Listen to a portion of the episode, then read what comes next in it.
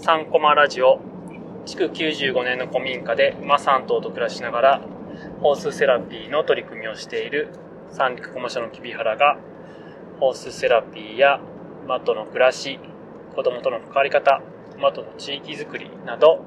岩手県釜石市の取り組みやそこで感じたことなどをお伝えしています。さて今回は、えー、現在三陸駒社で、新しくスタッフの募集をしてるんですけども、まあ、どんなね人と一緒に、僕たちが取り組みをしたいかというようなことをちょっとお話しできればなというふうに思っております。ね。まあそもそもまずこう今回募集するに至ったね経緯というのは話していくとまあ現在こう子供たちが毎日、まあ、10人前後まあ、月で言うと、延べ200人ちょっとぐらいの子供たちが来ています。で、またね、今どんどん新しく、こう、いろいろなね、こう、支援機関から、こう、依頼があったりとかして、利用できないかっていうような話もいただいてます。まあ、なかなかね、こう、少し山奥で 活動していて、まあ、その環境がね、逆にいいなっていうことでやってるんですけども、まあ、ちょっとこう、送迎をしたりとか、子供たちの送り迎えだったりとか、あと個別にね、対応する必要もあったりとかっていうこともあって、まあ、なかなかこう、十分に、いろいろな困難を抱えている子供たちに向けて、まあ、馬の力が、ね、届けられてないなっていうようなこともあり、ね、それでもっとね、こう、そういうニーズに応えていけるように、こう、仲間を今、探しているというような状況です。で、またさらに、今、こう、利用が始まって、セラピーの。で、だんだんこう、ね、もう今何年目ですかね、2007年、17年から始めたので、4年目というか、なるんですけども、まあ、だんだん大きくなっていって、まあ、今後卒業、まあ、すでにそのね、卒業した子たちもいたりとか、まあ、今後ね、卒業する子たちも出てくるなっていう中で、まあ、そういうね、子たちと、まあ、継続的に関われるようなこと何かできないかなっていうことで、まあ、仕事作りみたいなところにも、今後着手していきたいと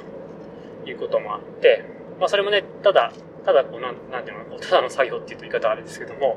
まあ今、今までと同じようにというか、こう馬の、ね、暮らしっていう、馬との暮らしっていうのをベースに置きながら、まあそれをこう、つなげて、仕事としにつなげていけるような、その取り組みを今考えています。そういったところの、こう、事業をね、今度広げていくっていうところもあって、で、そのメンバーというか、一緒にやっていけるような仲間を探しているというような状況です。でなんかこう、まあ、今って福祉事業をベースにしながらやっているので、まあ、もちろんなんかね、こう福祉の経験があるとか、まあそういう資格、何らかのね、こう資格があるとかってなれば、まあ、まあそれはそれでいいなっていう感じはするんですけども、まあそれよりも、なんかこう僕たちが作りたい、こう世界観というか、まあ、思いだったりとか、世界だったりとか、まあ、そこに中でね、共感していただけるような、まあ、価値観とか、そういったものが、こう、共有できるようなメンバーと一緒にやっていきたいなっていうふうに思っているので、まあ、なんか経験とか資格とかね、はまず置いといて、まずそこのなんかすり合わせというか、そういうところはね、できたらいいなっていうふうに思っています。なので、こうね、馬との暮らしだったりとか、こう、馬とか、まあ、あと子供とか、あとそういうなんか地方の地域活性とか、ね、そういうこう、まあ、田舎暮らしも入ってくるのかな。なんか、ね、今、ちょうど、いろいろこう、地域の方と一緒に、今年はなんかね、畑を一緒にやって、子供たちとこのこの間、先月か、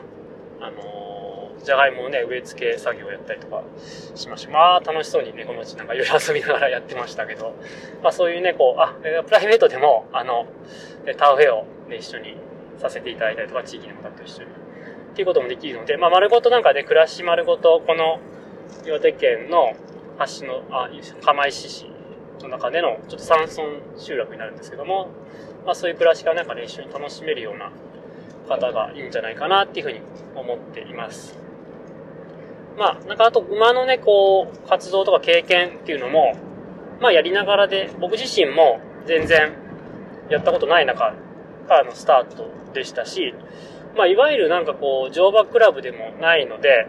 なんかすごくこう、馬術のなんか技術がないとできないとかですね、そういったことでもないので、逆になんかやりながら一緒にその成長していただいて、まあ、あと一緒に関わりながら、で、その成長を子供たちと一緒に共有するというか、っていうのがまた、ね、子供たちへのなんかすごくいい影響にもなってくるんじゃないかなっていうふうに思っているので、全然なんかでそういうことない、経験ないけども、っとやってみたいなとか、飛び込んでみたいなっていう方がいたら、ぜひ、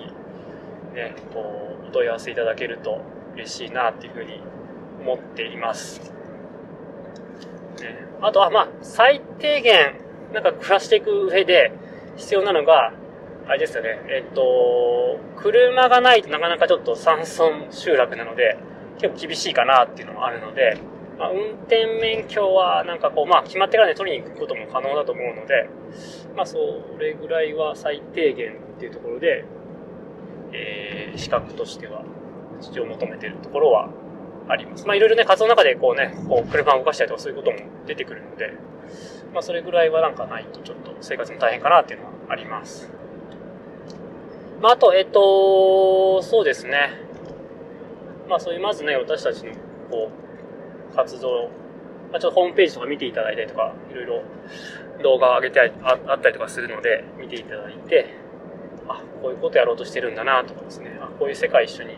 作っていきたいなっていうところをまずこう確認いただければと思うんですけども、あと、なんかね、こう、移住してくるとかってなると、こう結構田舎なので、こう、なかなかね、こう、なんだアパートみたいなとこはないですよ。